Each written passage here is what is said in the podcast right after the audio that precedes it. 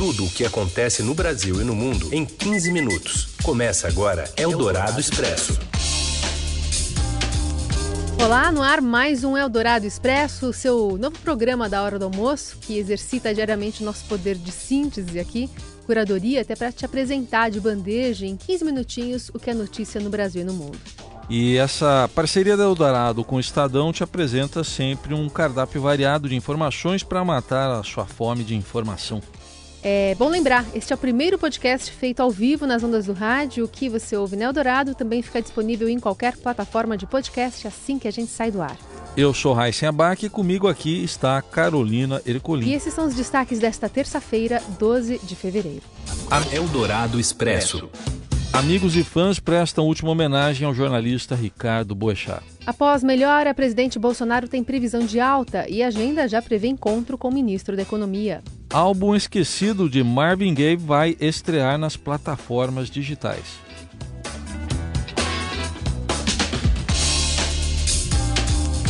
O prefeito de São Paulo, Bruno Covas, admite que a cidade vai prestar uma homenagem a Ricardo Boechat.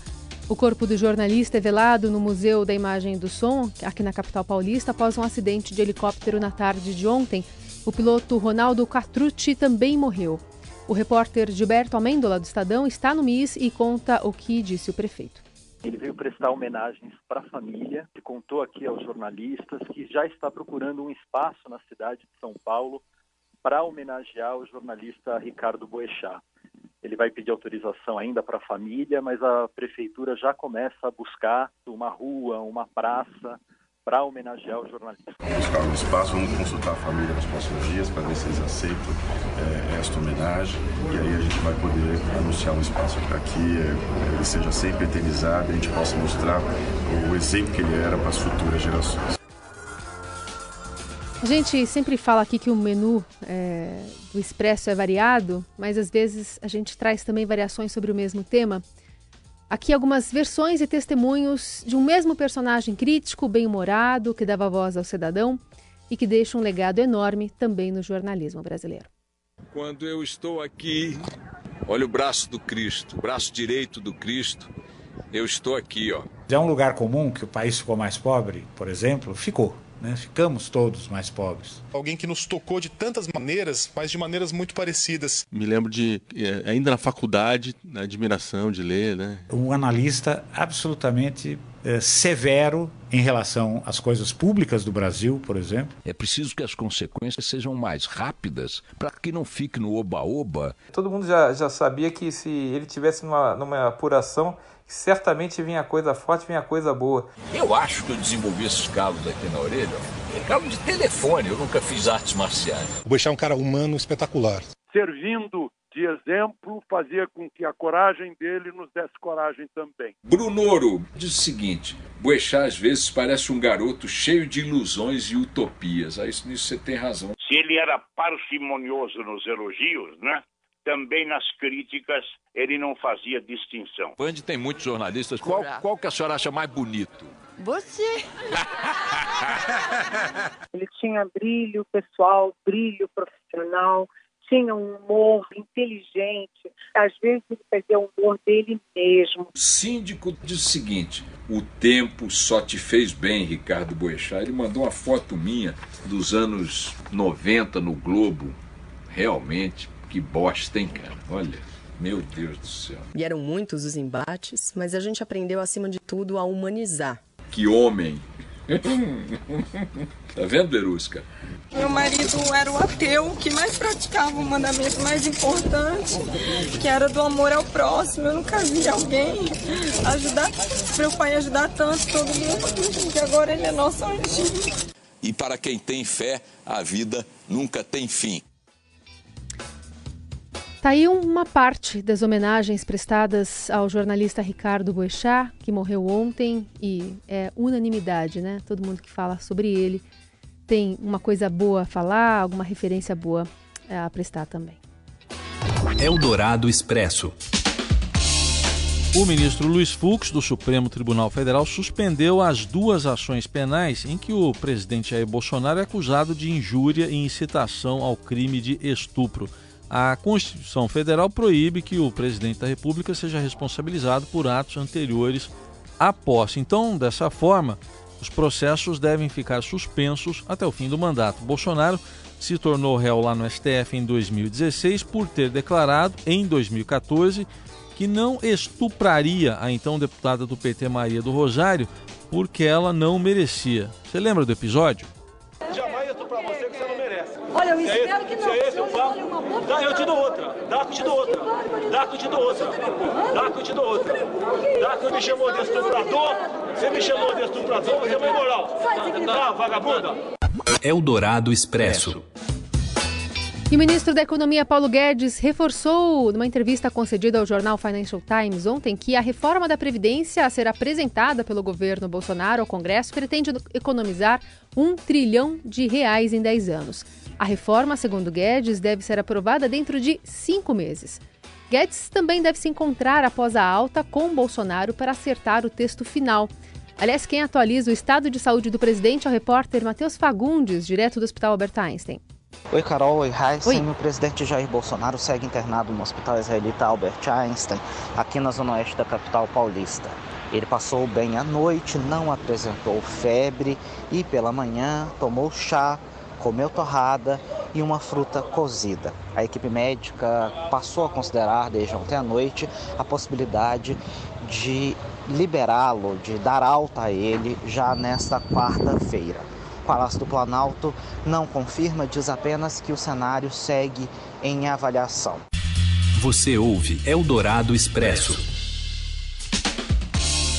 Seguimos com esta edição do Eldorado Expresso e o CT do Flamengo passa por uma vistoria depois daquela tragédia com 10 meninos mortos e pode até ser interditado. Quem conta pra gente é o repórter Márcio Douzan, direto lá do Rio de Janeiro.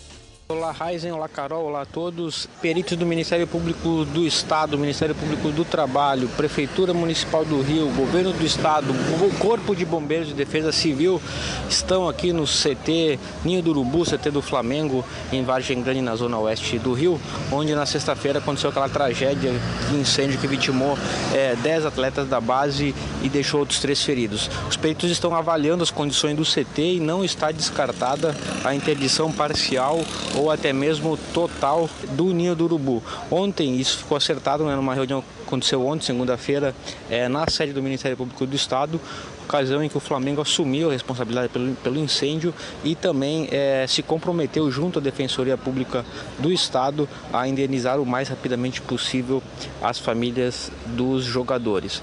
É, a, perícia ainda acontece aqui no Ninho do Urubu, não há previsão de término, tampouco a previsão de que alguém fale ao final do encontro. Lembrando que desde que aconteceu a tragédia na sexta-feira, o Flamengo não tem dado entrevista, ninguém do Flamengo dá entrevista, o, máximo que acontece é o presidente ou o CEO do clube é, darem declarações, é, pronunciamentos, mas eles se negam a dar respostas aos repórteres.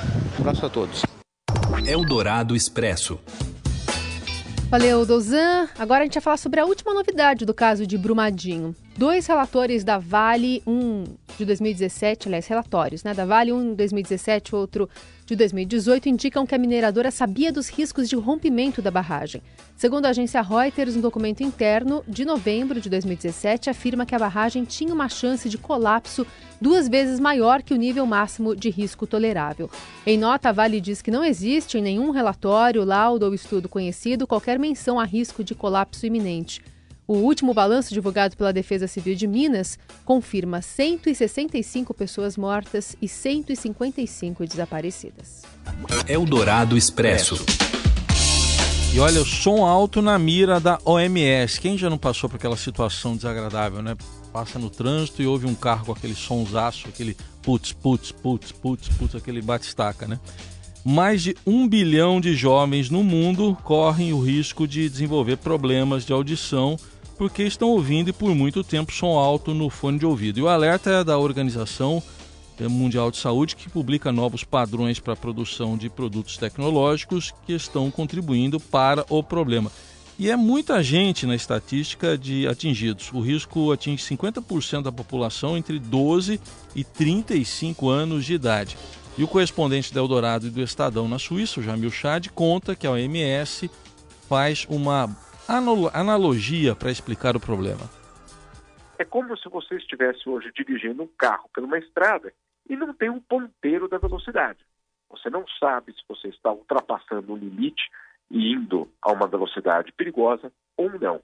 O que a OMS quer é que todos os aparelhos tenham já embutidos ali, já na tecnologia, uma espécie de é, limite para esse som. Eldorado Expresso. Lá vem Brasil, bola solta pela direita com Jairzinho, vai entrar na grande área, chega na linha de fundo, cruzou para trás, subiu Pelé de cabeça e Momento inesquecível para muitos brasileiros. É, mas morreu hoje, aos 81 anos, um craque com C maiúsculo, o ex-goleiro Gordon Banks, campeão do mundo pela Inglaterra em 1966. Ele também é conhecido por ter feito aquela que é considerada a maior defesa da história do futebol, ao impedir um gol de cabeça de Pelé na Copa de 70. A causa da morte não foi divulgada, mas o comentarista Robson Morelli fala da trajetória do ídolo inglês. Jairzinho cruzou, o Pelé fez aquela aquele movimentação toda, né? Aquela movimentação toda, corpo perfeito, força, é, cabeceou chão e ele foi lá e, def e defendeu. Os goleiros falam que toda bola cabeceada pro chão é, é, são as mais difíceis de, de, defender, porque você não sabe a altura que ela vai, né? E o Pelé fez o gesto todo, ele foi lá e defendeu. É o Dourado Expresso. Expresso. Tudo o que acontece no Brasil e no mundo em 15 minutos.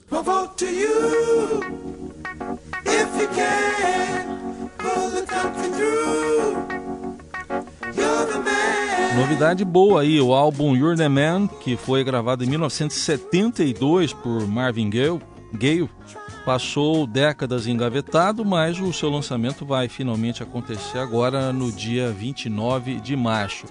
O disco foi planejado como o sucessor de What's Going On, tá, tá lá no Spotify também, e lançado em 1971, que é provavelmente o mais famoso dele até hoje.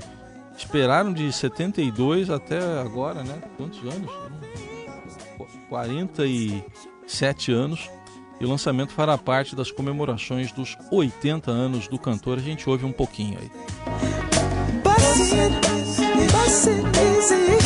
Interessante que a música faz referência à política, à luta por direitos, elegendo o voto como uma forma de chegar lá, uma luta crítica.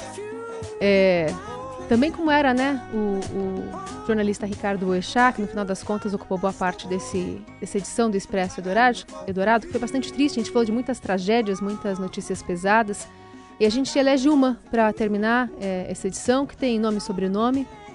Leiliane Rafael da Silva, tem 28 anos, e é aquela mulher que salvou o motorista do caminhão, o João Toman Keves, no acidente com o helicóptero que vitimou o jornalista Ricardo Boechat. Então, enquanto a maioria registrava a cena nas telas, nas telas do celular, ele conseguiu, é, ela conseguiu seguir os instintos anteriores à tecnologia e tentou retirar o caminhoneiro das ferragens. Uma boa notícia, quem sabe amanhã a gente tem boas novas também aqui na edição do Eldorado Expresso. Isso aí. Amanhã a gente tenta conversar um pouco mais, quem sabe com notícias boas. Você pode usar a hashtag Eldorado Expresso nas redes sociais. Até a próxima. Você ouviu Eldorado Expresso tudo o que acontece no Brasil e no mundo em 15 minutos.